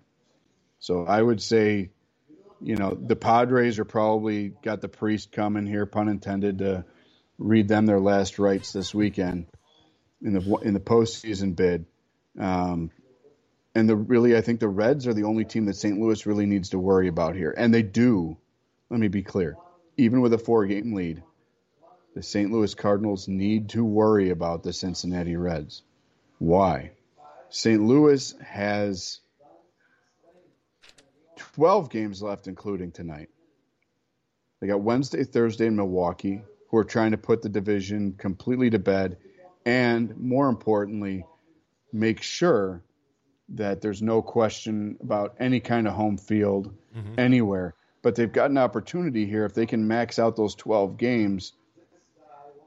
You know, if something were to go crazy and you get an upset in the wild, and you know, wild card team somehow ends up knocking out somebody, they they have the opportunity here with 91 wins. They're two games behind the best record in the American League, right? If you're Milwaukee, what you're playing for is the potential of home field in the, if you can get to the World Series. That's that's what Milwaukee cares about. They got two against St. Louis here. Uh, St. Louis then comes to Chicago and plays the Cubs for four. And let's not, you know, the Cubs are two and eight in their last ten. On paper, not a good team, but there's no. It's one of the better rivalries in baseball. Yeah, I would say it's right th- right there with Boston, New York, and San Francisco, LA when it comes to the fans hate each other, the teams don't get along very much. And you've got Cubs players who are fighting for a job next year. Seven of the last 12 games for St. Louis come against the Cubs. The other five are against the Brewers. So, kind of like Oakland, they've only got two teams left on the schedule. They face them here. So, St. Louis finishes up in Milwaukee with two Wednesday, Thursday. They go to Chicago to play in what looks like potentially beautiful fall weather for a four game set over the weekend. They got three against Milwaukee at home, and then they finish the season at Busch against the Cubs. So 12 games. Okay, interesting. Why do they have to care about Cincinnati with a four game lead? Cincinnati's got Pittsburgh tonight, four against Washington, who we've already established not good, two against a White Sox team that has given every indication that they're totally cool backpedaling into the playoffs because they care about being healthy when they get there. and then they finish the season with three in Pittsburgh. So you've got four games with Pittsburgh and four with Washington, and two at Chicago against a White Sox team that is more motivated by being healthy in the playoffs than winning games at this point.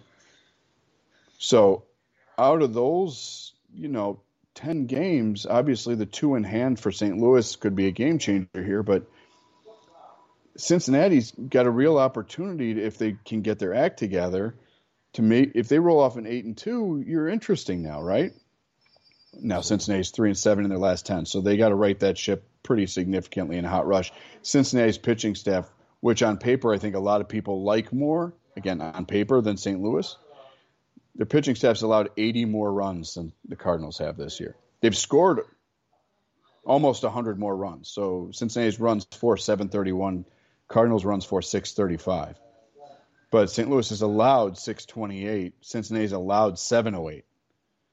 So you know, you've got two teams that do it very different ways. The Cardinals are looking to win a 2 1 3 2 game. The Reds are hoping to pull out a 5 3 5 4 win. Uh, but the Reds have got teams here down the down the home stretch that they could potentially score five or six runs a game against. San Diego, I mean, I don't know. This not only are they falling apart at the seams here, but they got two at home against San Francisco then they got three at home against Atlanta. We're going to dig in on the one race that's still intriguing. Three at the Dodgers and three at the Giants. And those games matter for the Giants and Dodgers because they're still fighting for a division. Absolutely. So there's, there's a good chance that San Diego gets their ass kicked all the way to the finish line here. nice it really, really it. It's it's that's, I think that's the hard truth right there. What you just said. I mean, they've got teams that are have more. The worst thing is when you're struggling you're trying to climb out of a hole and you don't have a lot of time left, and everybody that you're playing against is better than you and still playing for something. And that's what San Diego's schedule is. San Francisco, they've got five games left against San Francisco, who are clinging to a lead. They got three in LA where they haven't played well. And then they've got three against Atlanta. And I think it's worth us taking a minute to dig in on why we have to care about Atlanta. Atlanta's got a three game lead as we talk here on Wednesday over the Philadelphia Phillies. Uh, in the East, when you look at the standings, Atlanta's won three in a row, but only five of their last 10. The Phillies have won a whole one game streak, if we want to call it that, but six of their last 10. But that three game lead matters. Why? Because this the penultimate series of the season for both teams is in Atlanta. So Atlanta has got uh, Wednesday, Thursday in Arizona, three at San Diego, and then they go home for three against the Phillies before finishing up against what's left of the Mets. Philly has Baltimore tonight. They've got four against Pittsburgh over the weekend in Philadelphia, and then they go to Atlanta for three and they finish at Miami. So if it's a three game lead, that series will determine more than likely who comes out of the National League East.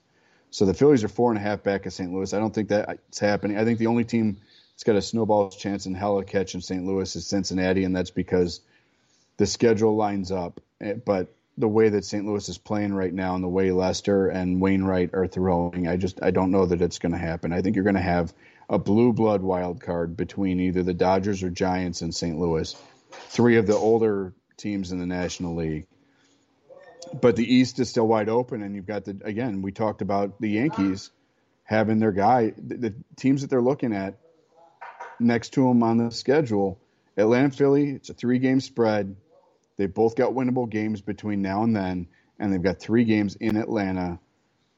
The penultimate series of the season for both teams, and that could decide what who comes out of the National League East. So while the wild card might not be up for grabs, there's an opportunity for Cincinnati to make it interesting. The National League East is far from done, and you know that both Miami and the Mets are going to relish the opportunity to make it uncomfortable for the Braves and Phillies here to finish the season off after they get each other for three. Yeah, as far as I'm concerned, it doesn't even matter who comes out of the East because if it's Atlanta or Philly, they're going to get swept in the first round any anyway no matter who comes out of that wild card game and gets into the uh, the playoffs, and then you got Milwaukee, San, Francisco. I mean, if it's L.A. and if St. Louis keeps riding this train, and I think it's trending this way, uh, that they get into that game, and, and that'll be just something else uh, to, to see that kind of comeback. Was I, I don't know if anybody had the cards on their baseball playoff bingo charts uh, a few weeks ago, but good stuff. But yeah, I mean, you know, look, the AL East is just. I think uh, you called it a dumpster fire. You, somebody did. I mean, it's just nobody wants to win. Nobody wants to come out of it. They're all horrible. And uh, unfortunately for that, uh, you know, somebody they got to they got to take somebody out of the division. Well, maybe maybe they're sneaky like a fox. Maybe they figure, no look, way, come on. Well, here, here, food for thought. Let's let's be the devil's advocate here. Let's toss some crap at the wall and see what sticks. Um, you win the National League East. You're not playing the wild card. You're getting Milwaukee in the first round, right? I think on paper, again, everything on paper only means what it is on paper. You have to play the game, otherwise it doesn't matter. But I think with the the additions that Atlanta made at the trade deadline to give them a completely overhauled outfield, the way that Freeman's been playing in the second half, the way Albies has been playing, Austin Riley's you know emerged as a bona fide superstar. Um, Philly, obviously, Bryce Harper most people feel has become the front runner for the National League MVP. I think they need to get in for him to really solidify that. Mm-hmm. But you got him, Realmuto. You've got some other nice pieces. Obviously, losing Hoskins for the year hurts, but when you look at Milwaukee's lineup, Yelich has been down this year. Lorenzo Cain is still playing great defense, but it, who who in the Brewers lineup are you circling and saying, "Holy cow, we can't let that guy beat us." All of them. Now, their their, their every pitching, single one of them. Their pitching staff is phenomenal, but Atlanta has some good arms. I think if you look at Philly, Zack Wheeler is on the fringe of the Cy Young conversation. Aaron Nola has the ability. We've talked about him being bipolar between his starts this year. He's either a world beater or the world's laughing at him. But I mean, you look at the the Brewers lineup, and Luis Urias has 21 homers. Avisail Garcia has 28. Avi Garcia leads the team with 83 runs batted in. You've got three guys with north of 50 runs batted in, and one of them, Willy Adames, didn't get there until what June. You know, so 91 you look at this wins, brother. They're doing something wins. right but again, over over a marathon, you got to be better than the teams that you play against on the day that you play against them. When you get into a short series, individual matchups start to matter. And I, I'm, I'm not saying Milwaukee's going to get trounced here or that they're a terrible team because I think they've got the best one to three pitching staff outside of LA, probably going into the playoffs with Woodruff, Burnes, and Peralta. I think the three of them all finish in the top five or six of Cy Young voting, depending on which one of them steals votes from the other. Okay, so I'm not I'm not crapping on them at all. But look, at Woodruff has incredible numbers, and he's nine and ten. Burnes is ten and four. Peralta's nine and five. So this is a team. The these are guys whose numbers suggest that they're going to have like an 18 and five record at this point in the year. But the wins have not piled up because this team has been winning games late. Brent Suter, who has started one game, is 12 and 5. The leader in wins on the Milwaukee Brewers pitching staff is Brent Suter, which means they are manufacturing runs late. Full props to Craig Counsell for being an old school small ball guy, and he's got a team that can execute that. But if you go into a series here where you're matching up with one team every day, I like the Braves lineup more than I like the Brewers lineup. I like the Phillies lineup more than I like the Brewers lineup. I like the Brewers pitching better. But again, you got to win the game that day. And that's where it becomes interesting if you're one of those two teams in the National League East is guess what? You're going to have the Cardinals and either Dodgers or Giants. One of them is going to go home. And then you're going to have the next best thing lining you, up against the winner. Are you actually paving a way for the Eastern Division National League division winner? You're, you're carving a path to the World Series right now. Is that what you're doing? No, not the no, not the World Series because I think if you get the Dod- the Dodgers are better in every regard than everybody else in the National League on paper. Even though Bellinger's on the ten day right now, I still think they're deep enough in every aspect. Their starting rotation is the best in the National League, best in baseball. Their bullpen is solid. Their lineup is good from top to bottom. They manufacture runs with small ball, or they can bludgeon you to death. They do everything that you want in a team that has legitimate back to back World Series champion aspirations. Um, but I think that you you if you squint real hard, you could make a case that winning the National League East and avoiding the Dodgers, Giants, Cardinals, if at all possible in the first round, is more advantageous than winning the wild card and having to face either the Dodgers or Giants in that game and then going into LA or San Francisco for that first series. That is a good point. And so that's where it gets interesting if you're the Phillies and Braves is if you win that and you get Milwaukee in the first round. I would not I mean look, last year Miami snuck in the back door and then beat the Chicago Cubs who on paper were a significantly better team. Why? Because they had Sixto Sanchez throwing liquid filth and the Cubs couldn't handle their pitching. If the Braves' arms show up and their lineup, which is better than Milwaukee's, produces just enough runs, I could very easily see a scenario where the Brewers go home earlier than they want to because the Phillies are I, and Braves are up to the challenge in a series with Milwaukee. And I think, you know, let's be real. You talk about the historical storylines here. A Milwaukee Atlanta series with the Braves having moved from Milwaukee to Atlanta, I think that would be fun from a historical perspective. Um, and I certainly think that with the, what we've talked about over this year since the loss of Henry Aaron, and those two teams being the two that you know he performed for in the two cities where he played, I think that would be a great storyline also. But at the end of the day, you got to win games, and I think Ian Anderson coming back late in the season for Atlanta changes the dynamic of their rotation and their bat. I, I just like their bats better than Milwaukee's. So, winning the East and avoiding the Dodgers until the NLCS makes it interesting. Please give me Joe Girardi, Hopper, and the Phillie Phanatic over Brian Snitker and the Atlanta Braves. Please, as far as the excitement level.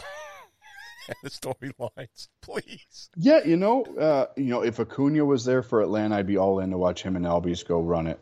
But you know, and that sucks for Atlanta that Al- Acuna's not going to be able to participate because God, he's one of the funnest guys on the planet to watch go get it. But yeah, I mean, Snitker Counsell, you know, that's a, you know verbal melatonin. Uh, you know, post game pressers brought to you by Folgers Crystals. Um, but yeah, I mean the the I I like Atlanta's lineup more. I like Philly's lineup more. I like Milwaukee starting pitching better. But if you go Zack Wheeler in game one and Nola in game two, I think the Phillies pitching staff lines up a little bit better with Milwaukee's than Atlanta's does. But again, I think that that's not as wide open a series as the records would tell you. So for all the mediocrity and all the shade that we've thrown at the National League East this year, sly like a fox, if you can avoid playing the Dodgers until the National League Championship Series, where anything can happen and health is paramount, go get it. So we'll we'll have three games here with the Braves and Phillies fighting each other in the second to last series of the year for both teams with potentially a division crown on the line. So just like the American League East, everybody wants to complain about an East Coast bias. Oh, you got Line Drive Radio, you talk about the Yankees every week. Well, guess what? Here we sit on the 22nd of September, and the drama in the playoff races, and there's a boatload of drama to be talked about. We've spent a fair amount of time here breaking bread, talking about where these playoffs are going. The drama's in the East. We Go talked figure. about what's hot, and what right now what's And the Mets, is the Mets aren't involved. no, about Stone that? Cold. yeah, Steve Austin is going to replace Steve Cohen as the owner because the Mets are stone cold. Oh man, does Rojas come back? They're talking about him not coming back. He should. Can you He imagine? should. I mean, that'll be some interesting offseason stuff. It's just to um, look. I'm not losing any sleep over it as a Yankee fan. We got our own stuff to worry about here, but man, what an off season. What's it going to look like next spring in Flushing, New York? And you know what? The hardest decision that they're going to have to make is not a decision that they should have to be making, in my opinion. They they made a huge trade at the deadline to go get Javier Baez, my favorite player to watch and cover. Still crying into my Cheerios that he's not finishing the year with the Cubs. Cross my fingers he comes back. We'll see. But you look at the relationship he has with Lindor and the way those guys have fun on the infield together and the way that there's camaraderie. And frankly, Javy has, for the most part, been an offensive game changer for the Mets. The strikeouts are down, the walks are up. He's adjusted. They aren't throwing him strikes down the stretch, and he's not chasing as much as he did with the Cubs and he is becoming again you talk about catalysts. If anything else was going right for the mets he would be a catalyst. But look for everything that i said about Jayce Tingler and you can't control health and you can only control control the guys that you put out there doing their jobs you look at that mets team and they have flaws okay? They're not they weren't a good defensive team when they put them on the field to start the year. If you take jacob deGrom out of their rotation for three months and you take Francisco Lindor out of that lineup for six weeks, this is what you get. You take your best bat out for a month and a half in the middle of the pennant race, and you take the arguably the best pitcher in baseball. And I think the way he was throwing before that point, he was walking away with the Cy Young in the National League this year. Had the highest strikeout per nine rate of his career. You take the best pitcher in baseball out of the rotation and the dominoes that fall from there. And you take your best bat out of the lineup, who had not played well in the first half, admittedly. He said as much. He's been much better since Baez got there, but you got very little from Lindor in the first half, and then he spends six critical weeks on the injured list. And what do you end up with? You end up with a team that's a touchdown and a point after try from being near the National League East top shelf.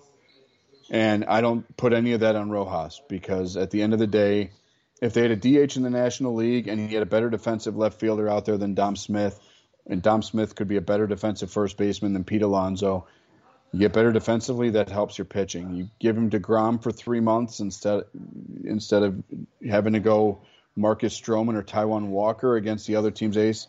The trickle down of losing DeGrom for three months has been absolutely enormous. And that's not Rojas's fault. He didn't throw him too many innings. His shoulder just wasn't feeling it. His arm wasn't there. And they're protecting their most valuable asset. Not their highest paid, that's Lindor now, but their most valuable asset, without question, is Jacob DeGrom. And they need to go spend money to fix that starting rotation. They need to spend money fixing their bullpen.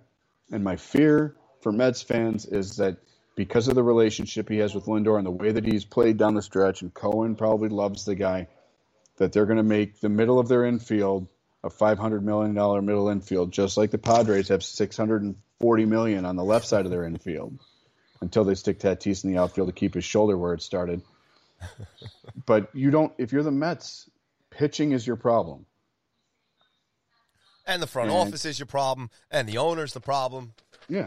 You got lots of problems. Yeah, it's it's you need to go buy groceries and you pass the new car dealer and you decide to go buy yourself a new Ferrari instead of going and buying groceries for the family. They need pitching. A lot of it. And it's going to be expensive because it's not a great free agent market this year. And if and you need DeGrom to be healthy. And if you spend 20 plus million on Javier Baez and that means you can't get a Robbie Ray, you're going to end up looking up at the division again next year because guess what? Atlanta's pitching staff has been crushed by injuries this whole year. And Ronald Acuna hasn't played the last two months. Atlanta's going to be better next year. And Philadelphia obviously has no problem spending money, and Realmuto has been back and forth, and they're finishing the year without Hoskins. They'll be better next year. And while Javier Baez gives you one of the most fun to watch, electrifying, dynamic middle infields, and he and Lindor would be so great together. And you would have the face of the franchise, and you'd have a couple bilingual guys in New York. I mean, there are 800 reasons to do that.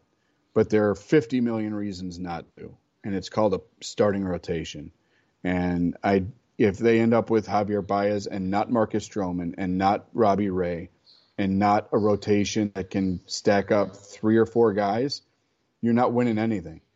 And we're talking about how do you how does Milwaukee or Atlanta get out of that series to go get their ass kicked by the Dodgers? Why are they going to get their ass kicked by the Dodgers? Because they're going to roll Scherzer and then Buehler and then Kershaw and then Urias. Two guys with Cy Youngs at home. One of them will probably win it this year, and then you got Buehler and Urias. Buehler will get one at some point. He probably would have won it this year if Scherzer didn't go out there and turn into the Milwaukee version of CC Sabathia and dominate the hell out of people for a month and a half. And Urias is a bona fide number two in 25 cities, and he's the number four in LA. He might line up as a three in the playoffs because Kershaw's coming coming back from injury and age and all that. But if you're if you want to win the National League in the next five years, you got to have four dogs. And right now, the Mets don't have a single one that you can line up and say we've got an ace. Marcus Stroman's a damn good pitcher. I love Marcus Stroman, and I hope the Mets keep him because he's perfect for that team. But he's a number two or a number three. He's a high three, low two. And without DeGrom, he's had to be your one, and that's why you're seven games back. And uh, I don't care. And that's my soapbox on at the expense of who. Oh, by the way, they don't even have a GM to hire the make the offers and sign the checks. So let's not even start with who they should go sign as a player until you figure out your president role. Which I wrote this the other day to Lead Sports in New York. Outside of the box, or maybe bringing him back into the box thought. We talked about Epstein not wanting that job. Jon Heyman tweeted that they're going to try to get Billy Beane to jump, or they're going to try and get David Stearns out of Milwaukee. I don't know why you'd go from Milwaukee to the Mets. So much less pressure to survive in Milwaukee, and frankly, a better team. Mm-hmm. Um, Paul DePodesta uh, was parts of five different teams winning divisions in 20 years before he made the jump to being the president of the Cleveland Browns. And the Browns are on the rise. And it's because he's using the approach that he learned in Oakland and then other places to build a team in the NFL, and it's working. I, if I'm the Mets, I would at least make the phone call and see if baseball still gives him the edge. Hmm. Paul DePodesta, your depends on how big the radio, pick the is. click for president of baseball operations in Flushing. Oh man, I'd say the agent in those negotiations can see the. Uh, it might be tough. We'll see. And you know, all... hey, if you if he puts up with Baker Mayfield and Odell Beckham Jr. on Twitter, he can put up with Steve Cohen. True that. True that. So look, Tab. Before we uh we say goodbye, we're not doing the uh, Tab fantasy add on this week because it's pretty much all over, right, pal? It's all done. Yeah. If we just if need everybody's need money winnings, that's all. Yeah. You know what? I'll, I'll throw this out there. We'll, we'll, we'll get we'll throw a credit. We'll throw some flowers here. Uh, Line Drive Radio Fantasy Ad of the Week. He's owned by pretty much nobody on the planet. Uh, but if you're in a dynasty league and you might be able to hang on to somebody as a flyer next year, pick up Anthony Gose in your bullpen. There you nice. go. Nice. Special treat take, there. Take a flyer on the guy. What the heck? No, your fan, most fantasy leagues are wrapping up. If you're head to head, this is the last week. Um, if you're based on points, you've pretty much decided it by now. And if you're looking to the waiver wire to win it based on points or individual stats, if you're in the rotisserie format, it's really not going to happen for you off of the wire at this point. So no fantasy out of the week, hard fantasy out of the week this week. But if you're in a dynasty format and you want to go feel good uh, with a guy that you could hang on to next year, Anthony Gose. I like it. All right. So look, in lieu of the fantasy add-on there, then what I want to ask you, we've just run down the wild card race. So there's about 10 games to go here now. And, and by the time we get back next week, say for argument's sake, it's next Wednesday. It'll be five games left, and you know sometimes me and Tab push the show to Friday or whatever. So, you know, things might be playing out one way or the other, a little tighter, might go down the wire. But with the scenarios that we talked about today on the show, can we do a prediction here as far as who's going to get the uh, the the two wild card the wild card game spot in the American League, and who's going to um grab that uh, last game last position there in the wild card for the National League. Can can mean you make predictions or what? Yeah, Yeah, absolutely. Uh, you want to go first with the American League? Yeah. Um. Look, I've said it all season long. The Yankees are winning everything, so I have to stay there. But jettisoning out of the spaceship and coming back down the real world, um, I've got a check mark, unfortunately, uh, next to uh, Boston here, as uh, you know, and Toronto I'm going to probably play in that wild card game. All right, and Tampa Bay will hang on to the division. I like it. Right, okay. Uh, I because I just think the schedule, li- the way it's lining up for uh, Boston right now, and the way you know Tampa's been playing, uh, you know, and just like I said, I love my Yanks. Uh, uh, like I said, hopefully there's some magic here that comes back and they do it, and uh, you know, we'll never give up on them. But uh, like I said, in in the real world, I think in terms of how things are panning out, I think uh, that's how things are going to line up there, and that's uh, that's that's where I have to at least show some some form of um, using my head on this in terms of where Yeah. we are right now. so here, here's where I'm going to go. And what have I said about the playoff race since the Fourth of July, Paul? You've said Embrace many things, chaos. but uh, Embrace I, the embrace chaos. the chaos always comes. And we, we're at Quickly peak mind. chaos right now, um, almost to the level that Ian Malcolm is going to crawl out of a dinosaur's mouth and start telling us about it. Jurassic Park reference. Um, National League, I'm going to say that the Cardinals get in, um, and I'm going to say that uh, Philly jumps the Braves. I think San Diego is going to cowboy up a little bit here, and fight down the stretch. I think the ugly scene between Tatis and Machado means San Diego, even though they don't realistically have anything to play for, are going to give you a better effort down the stretch here. The Mets are out of it, but Atlanta finishing with the Mets, with Baez playing for money, um, and them having a little bit of pride here. I think Philly having four at home against Pittsburgh to finish their home slate uh, and then three in Atlanta versus three in San Diego. Um, I think Philly sneaks in and overcomes a three game deficit here in the last week and a half to win the National League East. Uh, but I'm going to stick with St. Louis hanging on with that four game lead in the National League wild card. In the American League, And I just wanted, I want to say real quick, I'm, I'm agree with you on the National League. I'm the same thing, and I'm I'm, I'm American League, pulling for uh, the Phillies to do that too. So I'm with you on the same page there in National League. Go. Girardi. Um, American League with a game and a half lead and finishing the season with three in Baltimore and three in Washington. It is hard, even if they get swept in New York, it's hard for me to see a route where Boston does not get one of the two games. Mm-hmm. So I'm going to say Boston gets one. The next question becomes Toronto or the Yankees? I'm going to go with Toronto. And the reason that I say that is this. Oh, it, hurts so bad. The reason that I say that is this. They've got an extra game to play. It's at Minnesota. And Minnesota is in full crash and burn mode right now. The last three games for the Yankees being against Tampa with the way that the races are shaping up again, Tampa is fighting for some type of home field scenario to play out in their best interests here. And with 93 wins, they are three games in front of Houston for the best record in the American League, which I think Houston has an opportunity to catch them.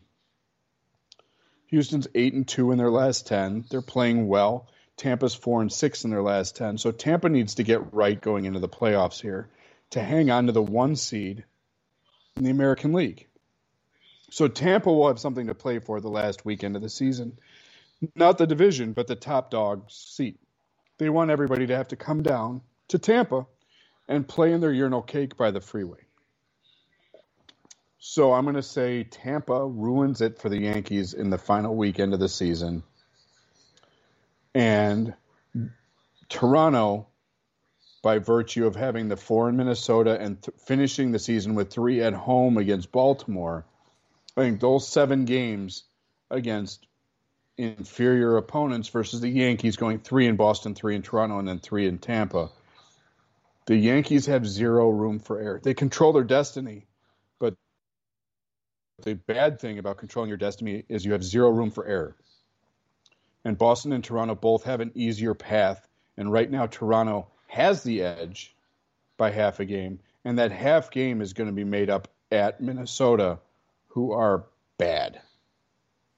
Right now, Minnesota is in last place in the American League Central, four and six in their last ten, and they have allowed 788 runs this year, which is the second worst in the American League behind only Baltimore, who's going to eclipse 900 runs allowed at some point here. They're at 897 as we My speak Lord. today.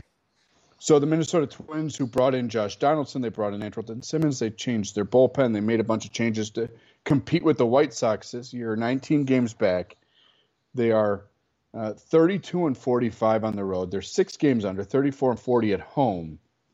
And their pitching staff has been atrocious. They traded away their ace, and I just I don't see how Minnesota gives Toronto a game. And the fact that Toronto's half game margin on the Yankees is a game in Minnesota, for me, it's just the Yankees are going to have to sweep Toronto in Toronto and get some help from Baltimore and Minnesota. And I just I don't know that that's going to happen. I think, like I said, I think if the Yankees go seven and three in their last ten here, I think they get in. I don't think they go seven and three. I think they end up at five and five or six and four, and I don't think that that's enough. So I'm going to go Boston and Toronto in the wild card. Uh, Robbie Ray and Chris Sale will be just as enticing a pitching matchup as Gerrit Cole, even though Robbie Ray is not the household name. He will be after he gets paid this winter. Um, and I'm going to say Toronto actually gets out of the wild card, and I'm going to go as far as to say Toronto plays the Chicago White Sox in the American League Championship Series Woo! right now with 11 games left in the schedule for the Blue Jays. That offense is rolling. Everybody is going, not just Vladimir Guerrero Jr. Um, and I just I, I think that those seven games are just they they were given a gift. Boston was given a gift with Baltimore and Washington in those three games against in Washington for the Red Sox. If he if he get let's call, say he gets 12 plate appearances in three games, if Juan Soto gets more than two pitches to hit in those 12 plate appearances, the Red Sox are the dumbest team on the planet. like literally, they should do that. They the Red Sox should treat Juan Soto in those three games the way that the Cubs ruined Bryce Harper a few years ago, and they should not. They should just say go. Free pass. You're gonna be, your on base percentage in the final three games of the season is going to be a thousand because we're putting you on every damn time. And I'd have to say, from one fellow Chicago resident to another, and from Ted Bamford and this gentleman, That's the fact, Jack. That's the fact, Jack. Love it. there you go, Full baby. circle. We're gonna finish it up with Bill Murray. Him and Egon The only way to do it, walking baby. down the street. Oh man, great stuff.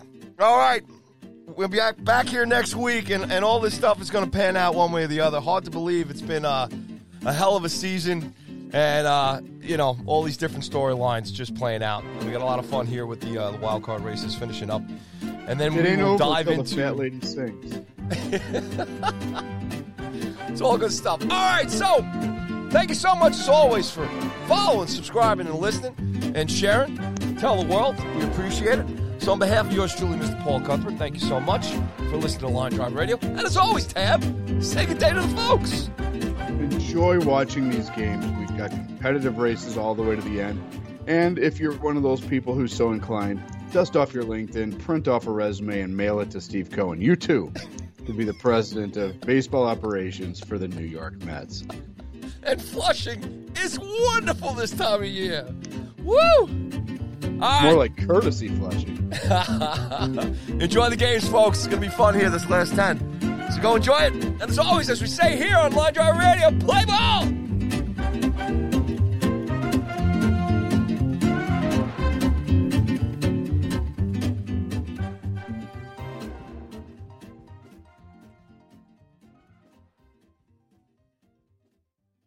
At Bet365, we don't do ordinary. We believe that every sport should be epic. Every basket, every game, every point, every play. From the moments that are legendary to the ones that fly under the radar. Whether it's a three pointer at the buzzer to tie the game or a player that goes two for two at the foul line. Whatever the sport, whatever the moment. It's never ordinary at Bet365. 21 plus only. Must be present in Virginia. If you or someone you know has a gambling problem and wants help, call 1 800 Gambler. Terms and conditions apply. The legends are true. Overwhelming power! Sauce of destiny. Yes!